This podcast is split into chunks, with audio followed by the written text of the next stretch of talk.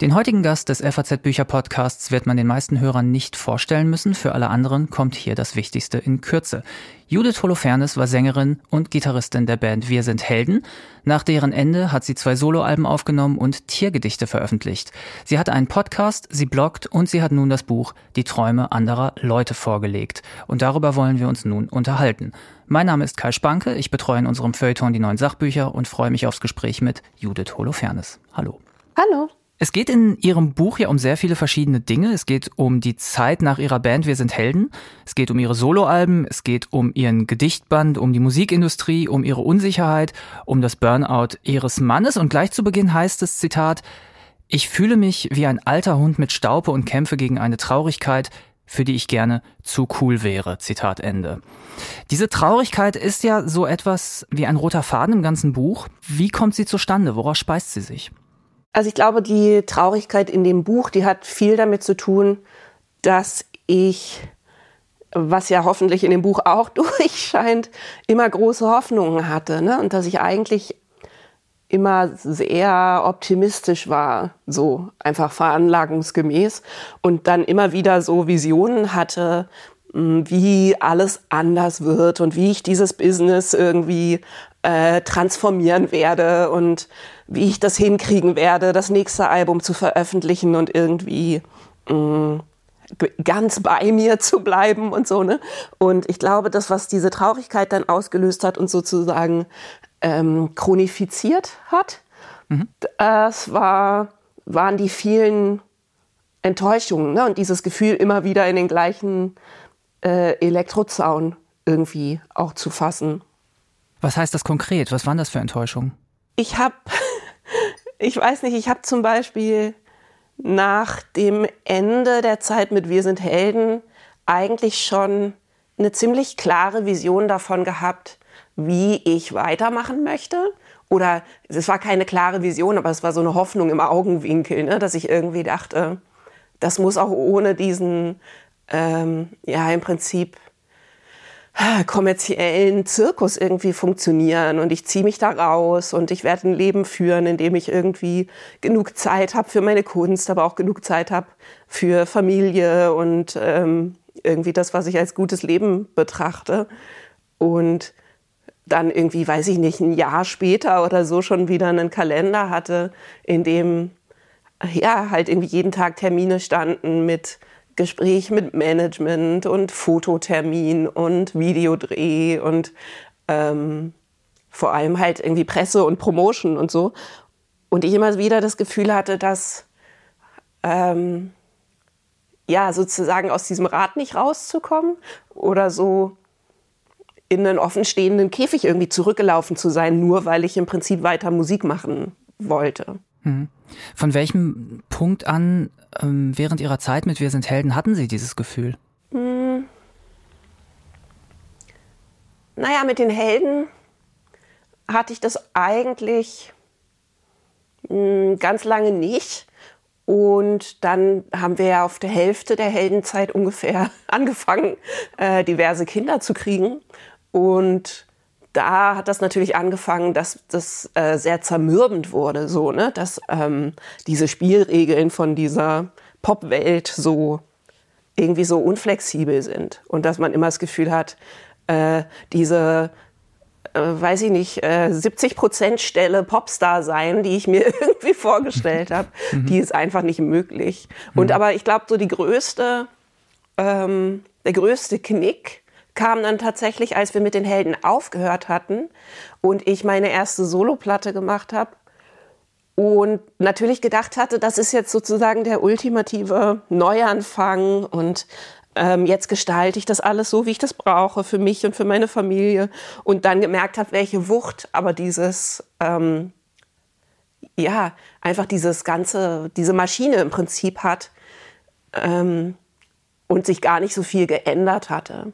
Ähm, als ihr erstes Soloalbum aufgenommen haben, hatte die Plattenfirma einen Wunschsong über Elternschaft als erste mhm. Single. Ähm, es ist auch so gekommen, das Lied wurde ausgekoppelt und anschließend war die Wahrnehmung der Platte und ihres Solowegs ja fast exklusiv daran gebunden. Also das ist die ja. Mutter, die auch Rock'n'Rollerin sein will.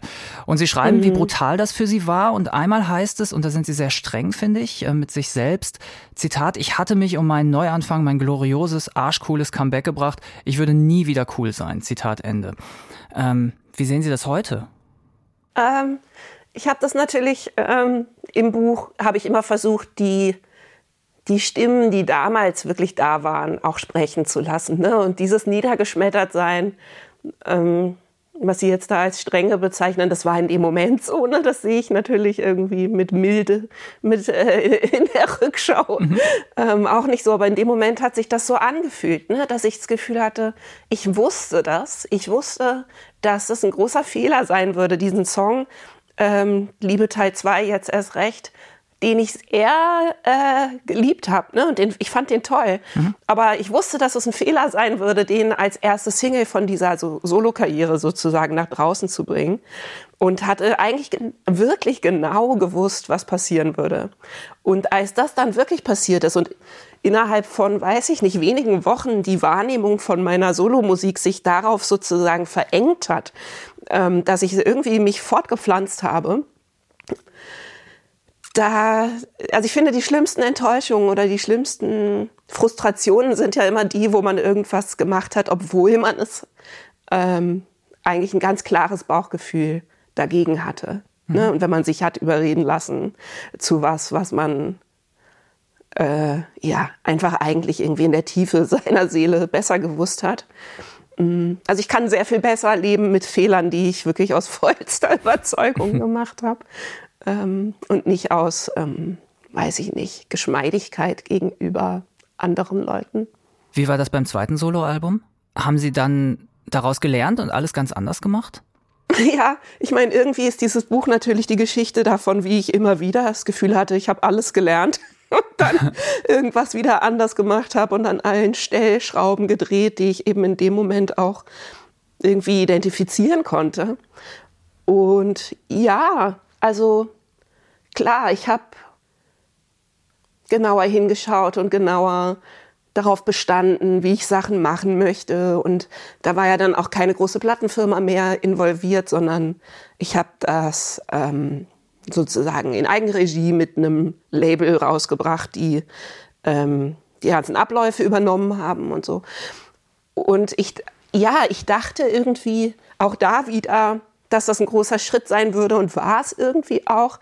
Nur ähm, eigentlich wusste ich zu dem Zeitpunkt schon, dass ich eben dieses Ganze, also dass ich eigentlich viel radikaler sein muss, dass ich das eigentlich überhaupt nicht mehr möchte. Also dass ich eigentlich überhaupt nicht mehr in diesem, ähm, dass ich nicht nur die Spielregeln ändern möchte, sondern einfach ein ganz anderes Spiel spielen im Prinzip. Und ich hatte schon Ideen von Crowdfunding und von irgendwie einfach komplett vorbeigehen an der Musikindustrie und hatte mir das wiederum wieder ausreden lassen. Und ähm, ja, auch da war es wieder so, dass ich gemerkt habe, ja, siehst du, irgendwie äh, habe ich wieder nicht wirklich auf mich gehört. Wer hat Ihnen sowas ausgeredet? Naja, alle Leute, die ähm, zu Recht äh, das wussten, also ich glaube, ich glaube, der große Knick war der, so, der große Knick in der Optik war der, dass äh, mein Management zum Beispiel aus der Sicht von einem Manager, von jemandem, der noch in irgendeinem Sinn eine Popkarriere möchte, ganz richtig argumentiert hat, dass so wie mir das vorschwebt, das alles nicht funktionieren würde. Also, ne, dass ich dann natürlich weniger gehört werden würde, weniger Geld verdienen, weniger äh, dies, äh, keine Leute mehr zu den Konzerten kommen würden. Und aus dieser ne, äh, Perspektive heraus hat das ja auch alles gestimmt. Und ich glaube, der große Punkt war der, dass ich eigentlich, ähm, ohne das selber vielleicht ganz klar zu haben, schon wusste, dass ich bereit wäre, das einzutauschen. Also ich, ähm, ich habe daran gehangen. Ich wollte natürlich auch nicht, dass äh, niemand mehr zu meinen Konzerten kommt. Ne? Und ich wollte ähm, natürlich gerne äh, ja weiterhin irgendwie gehört werden. Ich wusste aber eigentlich schon, dass mir es einfach wichtiger ist, wie ich lebe. Also dass mir wichtiger ist, wie sich alle meine Tage gestalten, als was am Ende dabei dann rauskommt. Wie sieht denn das gute Leben ähm, aus in Ihrer Vorstellung oder jetzt auch ganz konkret, falls Sie es schon leben sollten? Mm, jetzt bin ich da relativ nah dran. Mm, also mein gutes Leben hat deutlich weniger ähm, ja einfach Zwänge und Vorgaben von außen. Ähm, dieser, ich sag jetzt mal Pop-Zirkus sozusagen, ne, der hat einfach mit unheimlich viel Druck zu tun, mit unheimlich vielen Hierarchien. Also wenn man sich schon äh, anschaut, wie das alles strukturiert ist mit Charts, mit Vorverkäufen, die ständig beäugt werden, es ist einfach ein sehr ähm, ja, irgendwie natürlich zahlenbasiertes Spiel und das erzeugt einen unheimlich hohen Druck. Also du musst immer in der ersten Veröffentlichungswoche so und so viel verkaufen, weil äh, wenn du nicht auf Platz so und so einsteigst, dann wirst du wiederum im Radio nicht gespielt und ähm, das stimmt auch alles. Das ist auch tatsächlich so. Nur ähm, sind meine Prioritäten eben woanders. Und ich glaube, das Wichtigste ist, dass in meinem guten Leben irgendwie äh, der Schwerpunkt dessen, was ich so tue, irgendwie auf kreativer Arbeit sein muss. Also dass ich irgendwie eben lange das Gefühl hatte, dass ich 80 Prozent meiner Zeit damit zubringe, ähm, irgendwie diese Judith Holofernes zu sein und in 20 Prozent in so einem kleinen Gehege meiner Zeit darf ich dann auch noch Kunst machen. Und dass ich immer schon wusste, ich muss das eigentlich komplett umdrehen. Und ich will mindestens 80 Prozent meiner Zeit irgendwie mit kreativer Arbeit beschäftigt sein. Und das hat tatsächlich jetzt auch irgendwie funktioniert, weitestgehend. Also wenn ich nicht gerade ein Buch rausbringe und so. Aber es ist ähm, deutlich entspannter. Ähm, Sie erwähnen, äh, dass Sie in der Zeit Ihres ersten Soloalbums eine Studie über Ihre Markttauglichkeit zu Hause liegen hatten. Und das hat mich besonders verblüfft, ja. weil das ja eine unglaubliche Zumutung ist. Was stand hm. da drin und wer gibt sowas in Auftrag? Also in Auftrag eben sowas die Plattenfirmen. Aber ich muss zu deren Ehrenrettung sagen, dass es, glaube ich, nicht so gedacht war, dass ich das lesen sollte. Also das wurde mir quasi zugespielt, so, ne? Und mhm das sind so Studien, ich glaube natürlich, das ist ja ein, eine große Firma, da wird man im Prinzip behandelt und betrachtet auch wie ein Produkt. Das sind alles unheimlich nette Leute, aber die ähm, gucken natürlich, dass am Ende ein Produkt entsteht, das irgendwie äh, ihre Investitionen rechtfertigt, die ja ganz schön hoch sind. Ne? Die ja so eine Veröffentlichung, da wird mhm. wahnsinnig viel Arbeit reingesteckt, wahnsinnig ähm, investiert an äh, Geld. Das ist alles unheimlich teuer. Und dann machen die eben eine Studie, um irgendwie, weiß ich nicht, zu gucken, wo ihr Produkt am Markt äh, so steht. Und das war in meinem Fall eine Studie, wo hauptsächlich geguckt wurde, wie bekannt mein Name in der Bevölkerung ist ohne die Helden. Und das Ergebnis war relativ niederschmetternd. Also da hatten sich alle einfach auch total verschätzt. Ne? Es war alle hatten so ein bisschen gedacht, das würde so ein Selbstläufer sein. Ne? Die Sängerin von Wir sind Helden macht ein Solozeug und klar, das ist jetzt so ein bisschen schräg, was sie da macht und irgendwie nicht mehr ganz so Pop, aber das wird schon, weil äh, der Name allein wird das sozusagen ausgleichen. Und ja, und dann haben wir relativ früh irgendwie erfahren durch diese Studie, dass eben mein Name sehr viel weniger bekannt war als alle gedacht hatten. Und äh, dann waren da, es war, ich meine, eigentlich im Rückblick ist es sehr lustig und im Buch erzählt es sich auch lustig, aber in dem Moment war es natürlich nicht so lustig. Also da waren dann Balkendiagramme, Tortendiagramme ähm, mit wie irgendwelche von meinen Pressefotos angekommen sind und das irgendwie äh, irgendwelche Leute, die von so einem Team auf der Straße angesprochen worden waren, das generell irgendwie besser finden, wenn ich nahbar und natürlich rüberkomme und wenn ich irgendwie zu überkandidelt und irgendwie schräg rüberkomme, dann kommt es nicht so gut an und ja, also es war äh, äh, seelentötend in der Wirkung auf mich. Der Fan ist konservativ. Ja, der Fan ist konservativ oder keine Ahnung. Also, aber ich meine, die meisten Zielgruppen sind konservativ, wenn man sie fragt. Deswegen darf man sie zu Kunst ja auch nicht fragen. Sie schreiben, Sie lassen das ja auch anklingen hier im Gespräch, dass das Pflichtprogramm rund um eine neue Veröffentlichung ein enormer Stressfaktor immer gewesen ist. Mm. Wie ist das jetzt? Also Sie kriegen eine Anfrage, wie zum Beispiel jetzt von mir, für dieses Gespräch, das wir gerade führen, ja. und sehen sich dann mit einer erstmal ganz abstrakten Erwartung konfrontiert. Und es sind ja, ja, durchaus jetzt auch viele Anfragen bei so einem Buch. Mhm. Wie gehen Sie damit um? Also bin, hatte ich zum Beispiel ein relativ hohes Risiko, mir eine Absage einzuhandeln? ähm, also Podcasts erstmal äh, mache ich sehr gerne. Es ist einfach ein Format, was mir unheimlich gefällt und was ich auch total gerne höre. Aha. Und ähm, deswegen standen da jetzt die Chancen quasi relativ hoch, weil ich tatsächlich ja irgendwie in so einer Mischung aus äh, ja, was mir am meisten Spaß macht und so irgendwie äh, was sein muss, irgendwie entscheide. Und ein Podcast fällt immer erstmal in die Kategorie, äh, was mir Spaß macht. Mhm. Ich mache ich mach sehr viel weniger, aber natürlich ist es immer noch ähm, zu so einer Veröffentlichung natürlich irgendwie viel. Und natürlich muss ich da auch immer noch äh, lernen und versuche auch immer noch mir irgendwie zu überlegen, ob man das nicht ganz anders machen könnte und noch viel weniger. Ähm, aber ja, also dieses Mal habe ich zum Beispiel gesagt, ich mache einfach einen Schwerpunkt auf, ähm, auf Podcasts und mache eigentlich so gut wie kein Fernsehen. Oder ich habe eigentlich kein Fernsehen gemacht, bis auf eine Sendung mit Katrin Bauerfeind, weil ich die so mag. Mhm. Und das hat mich extrem entlastet, weil Fernsehen einfach ähm, ja sozusagen überproportional ähm, strapaziös irgendwie ist, finde ich, für mich.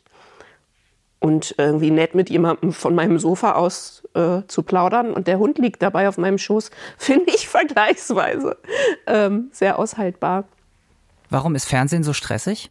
Ich weiß nicht, ich bin auch einfach, glaube ich, äh, introvertierter, als mir lange Zeit klar war.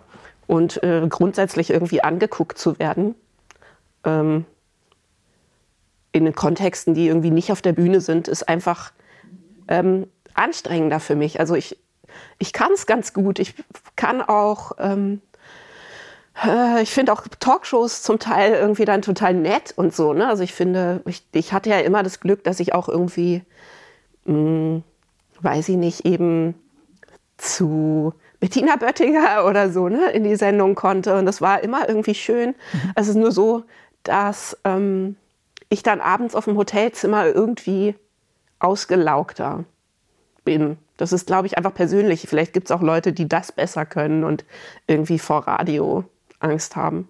Äh, wir erfahren in dem Buch sehr viel über ihre Soloplatten und ihr Leben, aber kaum etwas über die Arbeit an dem Buch selbst. Wie war mhm. denn das verglichen mit dem Schreiben zum Beispiel von Songs, die ja wesentlich schneller fertig werden? Hm, ich fand das ganz toll. Also ich habe mich selber gewundert. Obwohl, nee, eigentlich nicht. Ich hatte immer schon Sehnsucht, auch mal länger an was dranbleiben zu können, ne? weil Songs eben immer so, ja, irgendwie ist es eine so wahnsinnig schöne Form, die ich natürlich immer noch liebe, aber ich hatte immer so ein bisschen Sehnsucht, einfach mal mich länger in eine Sache zu vertiefen. Und das hat mir dann auch tatsächlich unheimlich Spaß gemacht. Und auch so dieser, ähm, ja, dieser Aspekt, dass man wie so am Anfang so eine Karte vor sich liegen hat, die noch ganz wenige Details hat und das dann so ausarbeiten zu können. Also auch der strukturelle Teil davon und so irgendwie das ganze, der ganze Prozess hat mir total Spaß gemacht. Wie haben Sie denn, ähm, vielleicht bleiben wir bei dem Popsong-Vergleich, äh, mhm. eine Form für das Buch gefunden? Also der Inhalt ist ja klar, ähm, mhm. aber so ein Song hat ja auch eine musikalische Form Und Ihr Buch ist nun sehr rhythmisiert. Also man könnte es, glaube ich, laut lesen und es hätte einen Rhythmus. Sie arbeiten viel mit ausgefallenen Adjektiven und so weiter. Äh, Räume, äh, wie zum Beispiel die Bühne oder Urlaubsziele, strukturieren das Buch, genauso wie verschiedene Zeiten. Wie sind Sie zu dieser Erzählform gelangt? Ja, das ist tatsächlich vielleicht ähm, auch so eine Mischung ne, aus, aus einem Blickwinkel, den ich vielleicht über Songwriting entwickelt habe. Ähm, dass ich natürlich irgendwie einfach äh, relativ unbewusst ein Gefühl habe für einen Groove sozusagen. Ne? Also dass das mir dann einfach gefällt und ich das Gefühl habe, hier muss, das muss hier hin und das muss hier hin. Ähm, dass ich da relativ vieles erspüre und dass das wahrscheinlich was ist, was vom Songwriting herkommt. Ne? Dass ich einfach merke, wie mir der Rhythmus von Sprache gefällt und wo dann vielleicht eben wie so ein neuer Song innerhalb des Buches auch anfängt. Und ähm, auf der anderen Seite bin ich natürlich ein Lesemensch, ähm, Büchermensch und habe irgendwie mein ganzes Leben lang unheimlich viel gelesen und auch viele Bücher von anderen AutorInnen gelesen, die im weitesten Sinne irgendwie ähnliche Sachen geschrieben haben. Also ich mag das Genre unheimlich und habe da vieles gelesen und hatte auch sozusagen äh, hehre Vorbilder irgendwie, ne, wo ich das Gefühl hatte, mh, mm, ich möchte schon eben jetzt nicht eine Autobiografie schreiben. Das ist für mein Gefühl was ganz anderes, sondern ich finde eben äh, Memoir zu schreiben hat schon irgendwie einen literarischen Ansatz. So, ich wollte, dass sich das im Prinzip liest wie ein Roman, ähm, weil die besten Memoirs, die ich gelesen habe, das eben haben und ich die genauso gern gelesen habe wie irgendwie einen tollen Roman. Wer waren denn Ihre Vorbilder?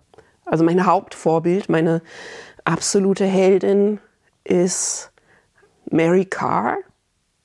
Das ist, äh, die hat den Club der Lügner geschrieben. Das war relativ erfolgreich in Deutschland auch, glaube ich. Und ich habe tatsächlich neulich mal gegoogelt, weil ich es nämlich irgendwie weiterempfehlen wollte, ob die Fortsetzungen, die es davon gibt, auch ins Deutsche übersetzt worden sind und habe die nicht gefunden. Und das hat mich total gewundert. Ähm, ich glaube eigentlich, das kann nicht sein. Also schätzungsweise muss es die auch auf Deutsch geben.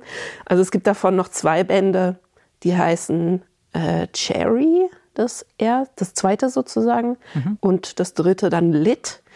Und das sind allesamt also die ersten zwei, da schreibt sie über ihre wirklich, äh, ja, völlig aberwitzige Kindheit, die, oder ist eigentlich überhaupt nicht witzig, wenn man das Kind war, um das es da geht, aber äh, wahnsinnig faszinierend und toll und wunderschön geschrieben äh, zum Lesen. Also sie schreibt über ihre Kindheit in so einem völlig, wirklich abgelegenen, gottverlassenen Winkel der USA in so einem Ölfördergebiet wo wirklich irgendwie quasi das Öl aus dem Schlamm sickert und alle die ganze Zeit immer nur krank sind und die Häuser irgendwie halb, äh, also gerne irgendwie absinken auf einer Seite und ähm, alle dauernd von Zecken gebissen werden und also wirklich sehr unerfreulich.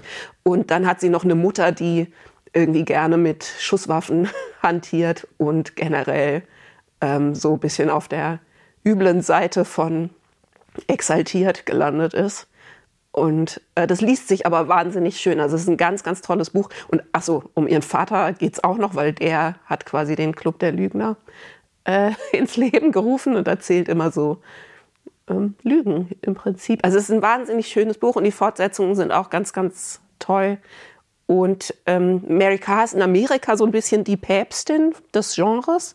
Also die unterrichtet es auch an irgendeiner äh, weiß ich nicht, tollen Universität, ich habe jetzt vergessen wo, und die hat ein Buch geschrieben über, ne, also ich glaube, es heißt On Writing Memoir und so, also die ist, ähm, ja, die Königin des Genres, glaube ich. Vielleicht bleiben wir mal beim Thema. Also Sie betreiben ja in Ihrem Buch keine Theoriehuberei oder so etwas, aber es geht ja mhm. immer wieder darum, ob direkt oder indirekt, was jetzt eigentlich gute Kunst ist oder was überhaupt Kunst ist. Haben Sie mhm. da konkrete Vorstellungen? Also nicht besonders konkrete, aber ich habe immer das Gefühl gehabt, dass ähm, Kunst oder also jetzt Songs im Speziellen so eine Notwendigkeit aus sich selbst heraus haben müssen. Also, dass das was sein muss, was gesungen und erzählt werden möchte und so eine gewisse Dringlichkeit haben muss, ne, wenn es einem einfällt. Und ich konnte nie diesen Ansatz verstehen, dass man irgendwie sagt, wir schreiben jetzt mal einen Hit. So, ne? Mhm. Also das ist mir egal. Ich, ich kann das zwar verstehen und ich kann auch den spielerischen Aspekt davon verstehen und habe teilweise ganz großen Respekt vor Leuten, die das können. Aber ich habe immer das Gefühl, also ein Song, der nicht ein wahres Herz hat, sozusagen, ne? einen wahren Kern, eine innere, eine innere Dringlichkeit, der muss irgendwie auch nicht dringend geschrieben werden. Und das ist, hat natürlich immer irgendwie konfligiert mit dem, mit meinem, äh, ja, mit dem Feld, in dem ich mich bewegt habe, ne? weil das einfach, natürlich, wenn man, wenn es irgendwie um Masse geht und um Verkaufen und so, dann ist man schon viel mit Leuten umgeben, die einfach andere Prioritäten haben. Wie war denn das damals bei Wir sind Helden? Ihnen fällt also dort ein Song ein und ähm, der ist für Sie in gewisser Weise zwingend. Und ja. nun ist ja bekannt, Sie betonen das auch in dem Buch immer wieder, wie gleichberechtigt es in dieser Band zuging. Und dann kommt mhm. einer der drei Bandkollegen und sagt, das gefällt mir aber hier und da nicht, lass uns das doch lieber so machen. Und schon ist das ja gar nicht mehr der Song, den Sie ursprünglich ähm, im Kopf hatten. Wie gehen Sie damit um? Also in so einer kreativen Zusammenarbeit finde ich, ist das auch irgendwie noch mal was anderes, weil mh, hm, natürlich man sich da mit Leuten zusammentut, die man kreativ auch respektiert, so ne und dass das Ergebnis dann irgendwie eine Mischung aus verschiedenen Dringlichkeiten ist, ist, finde ich, nochmal was anderes, als wenn man sagt, man kooperiert sozusagen im Schreiben schon mhm. innerlich zumindest mit der, mit, zum Beispiel in einer Plattenfirma, die irgendwie gesagt hat, äh, schreib doch mal über also das, das, ist uns nie passiert, ne? Aber so, das gibt's ja. Ähm, oder dass jemand sagt, das, ihr müsst jetzt mal wieder einen Song schreiben wie nur ein Wort. So, ne? Wo ich immer gedacht habe, hä, den habe ich doch schon geschrieben. Also das ist einfach was, was mir überhaupt nicht einleuchtet. Aber wenn ich dann mit meinen Bandkollegen was geschrieben habe, natürlich, also da gibt's dann auch irgendwie Frustrationen. Klar, ne, dass man irgendwas besonders liebt und dann muss man es irgendwie loslassen oder jemand anders liebt was. Und also ich war ja oft in der Situation, weil ich sozusagen, ich habe ja die Texte und in den meisten Fällen die Gesangsmelodien geschrieben also innerhalb dieser Band so, ne, habe ich die Musik oft hatten wir halt gleichberechtigt. Alle vier hatten so musikalische Ideen. Die hatte ich dann alle zu Hause liegen. Und dann habe ich versucht, äh, einigermaßen sozusagen paritätisch alles abzudecken. Ne? Und mhm. ähm, auch alle immer irgendwie so glücklich zu machen. Ne? Und dass man sagt, ah, jetzt habe ich schon zwei Songs von, äh, von Jean verwertet sozusagen, verarbeitet. Jetzt müsste mal wieder einer von Marc drankommen und so. Ne? Also das ja. war schon auch ein diplomatisches, ja, diplomatisches Prozedere. Und natürlich ist es dann manchmal so, dass man irgendwie das, ja, bei einer Idee irgendwie doller fühlt als bei einer anderen. Mhm. So, und sich dann aber trotzdem auch Mühe gibt. Wie sind Sie denn als, als Rezipientin von Kunst ähm, eher zu erreichen? Über eine Aussage oder über Dinge, die sich jenseits von Sinn und Bedeutung abspielen? Also beispielsweise ein visueller oder ein akustischer Eindruck oder eine Atmosphäre oder eine bestimmte Stimmung? Also ich finde, bei Musik ist das Schöne ja, dass es sehr oft gleichzeitig passiert ne? und dass eben das Atmosphärische ähm, der Sprache was hinzufügen kann was man alleine mit Worten irgendwie schwer erreichen kann. Also was ich natürlich jetzt im Schreiben auch versucht habe, ne, dass man Sachen spürbar macht und nicht unbedingt nur verständlich oder so. Ne? Also dass man so schreibt, dass da auch zwischen den Zeilen mhm. irgendwie was passiert. Aber bei Musik ist das natürlich irgendwie leichter, ne? weil man diese zweite Ebene hat. Aber ich bin jetzt schon tendenziell jemand, wenn ich zum Beispiel Musik höre, ich kann nicht an Texten vorbeihören.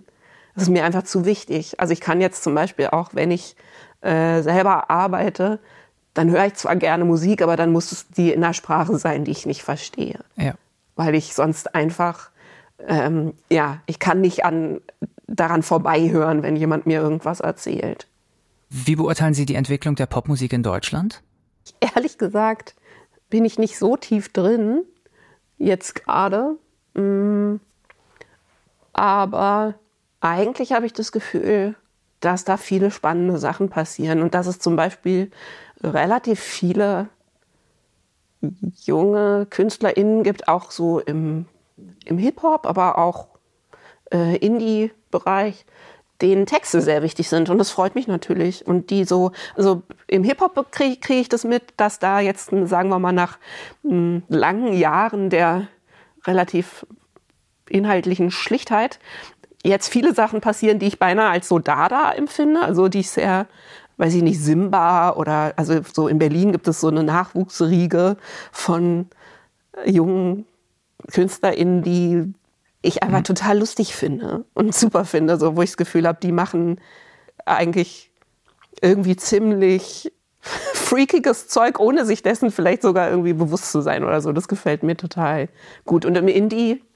gibt es auch, gibt es wirklich total schöne, auch besondere Sachen. Es geht natürlich allen, also jetzt mal was die Entwicklung äh, intern angeht, geht es natürlich allen irgendwie nicht gut, weil keiner mhm. zu ihren Konzerten kommt.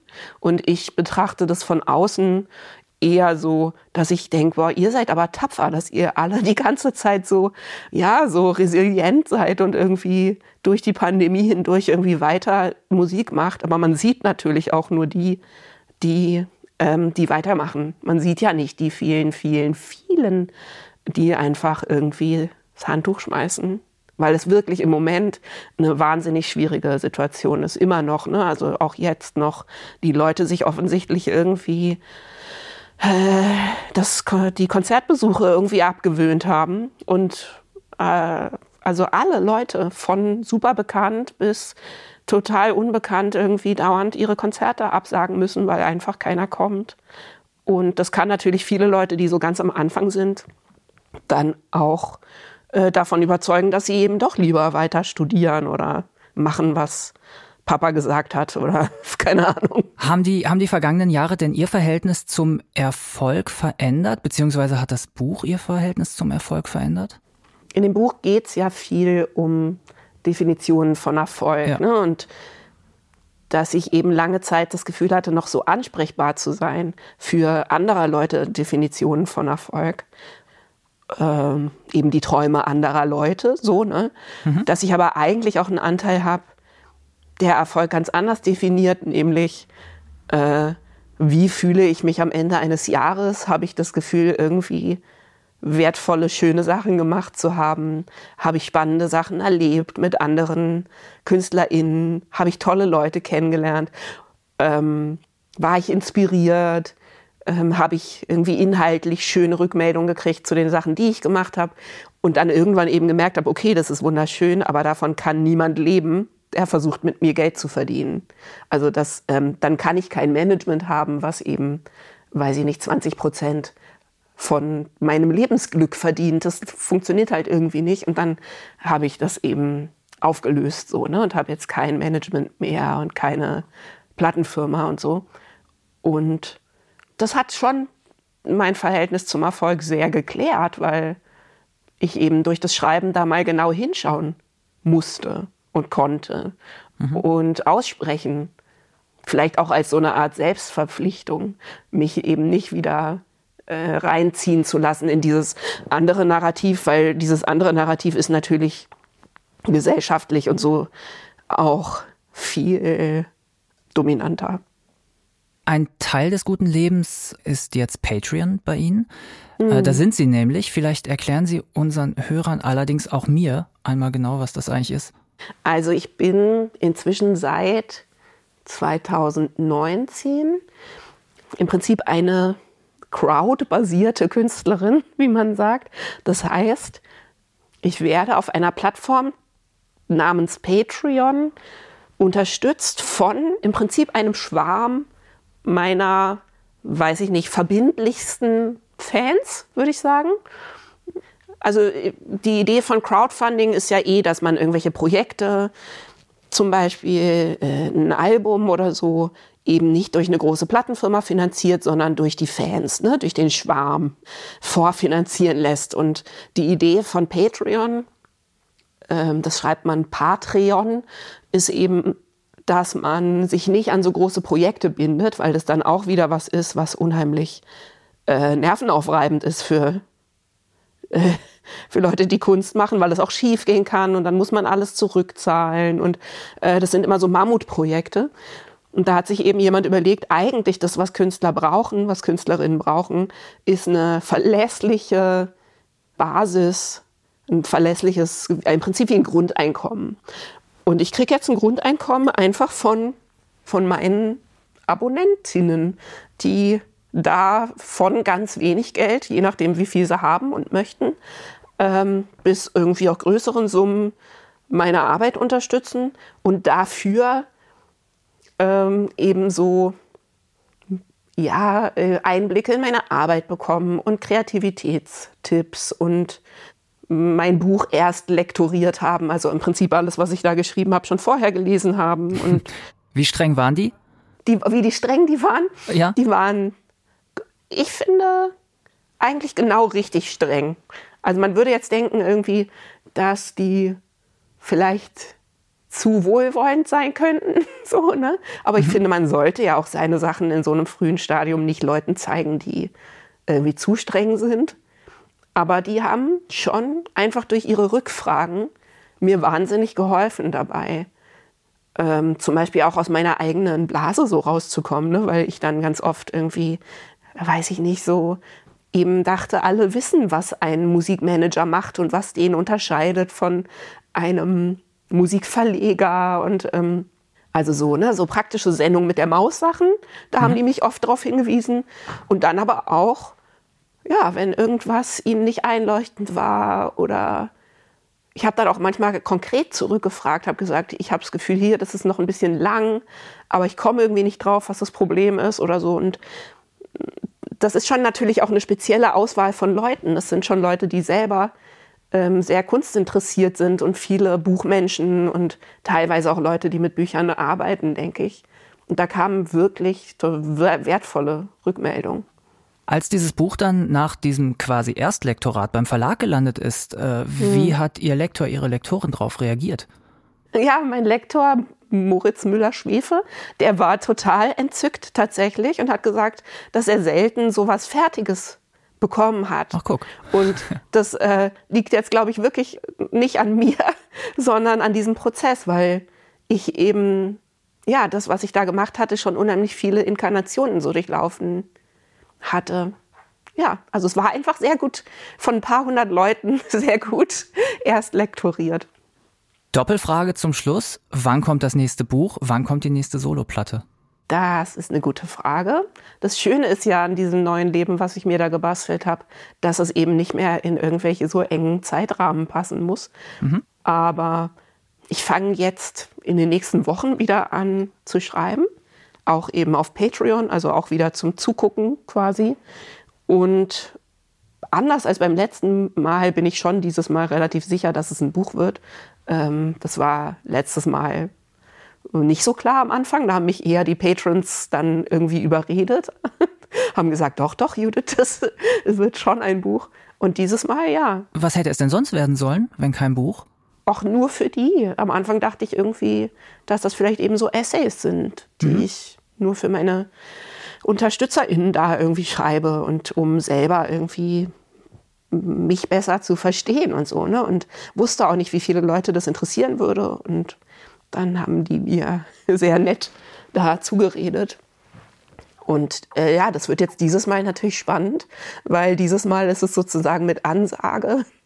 Das hatte ich jetzt auch noch nicht, dass ich sozusagen gleich sage, ja, ich weiß, jetzt kann ich mich nicht, äh, kann ich sozusagen euch und mich irgendwie nicht austricksen. Ich, das wird schon ein Buch, aber jetzt mal gucken, wie das sich dann anfühlt, wenn ich das ähm, so stückchenweise schon hochstelle. Aber ich freue mich da total drauf. Geht es in eine ähnliche Richtung? Ja, im, ja. In, in, also insofern, dass mir dieses autofiktionale oder in, eigentlich ja autobiografische, memoiristische Schreiben, glaube ich, einfach mehr liegt als Fiktion. Also mhm. jetzt auf, auf weitere Sicht. Mal gucken, ne? was weiß ich, was mir noch einfällt. Aber mh, mm, erstmal habe ich das Gefühl, dass das was ist, was mir liegt und mir Spaß macht. Und Fällt Ihnen noch eine Platte ein?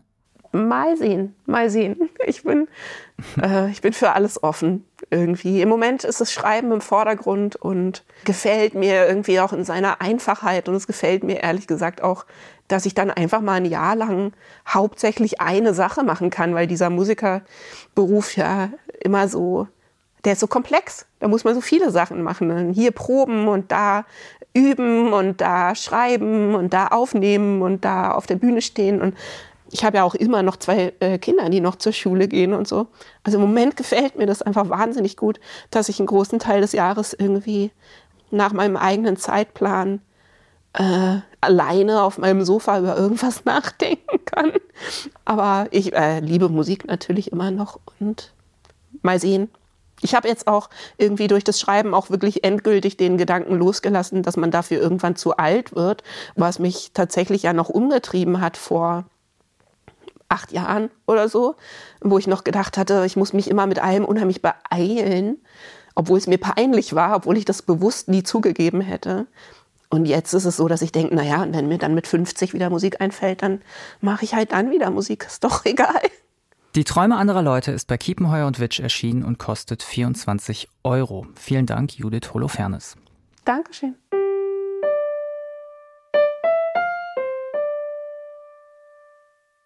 Weiterführende Hinweise finden Sie in den Show Notes und auf unserer Seite faz.net slash Bücher-Podcast, Bücher mit UE. Falls Sie Fragen haben, können Sie mir gerne schreiben. Die E-Mail-Adresse lautet bücher-podcast.faz.de, Bücher mit UE. Sie können unseren Podcast auch abonnieren und mit einem Sternchen auszeichnen. In der kommenden Woche erwarten Sie an dieser Stelle Maria Wiesner und Friedjof Küchemann. Vielen Dank fürs Zuhören und bis zum nächsten Mal.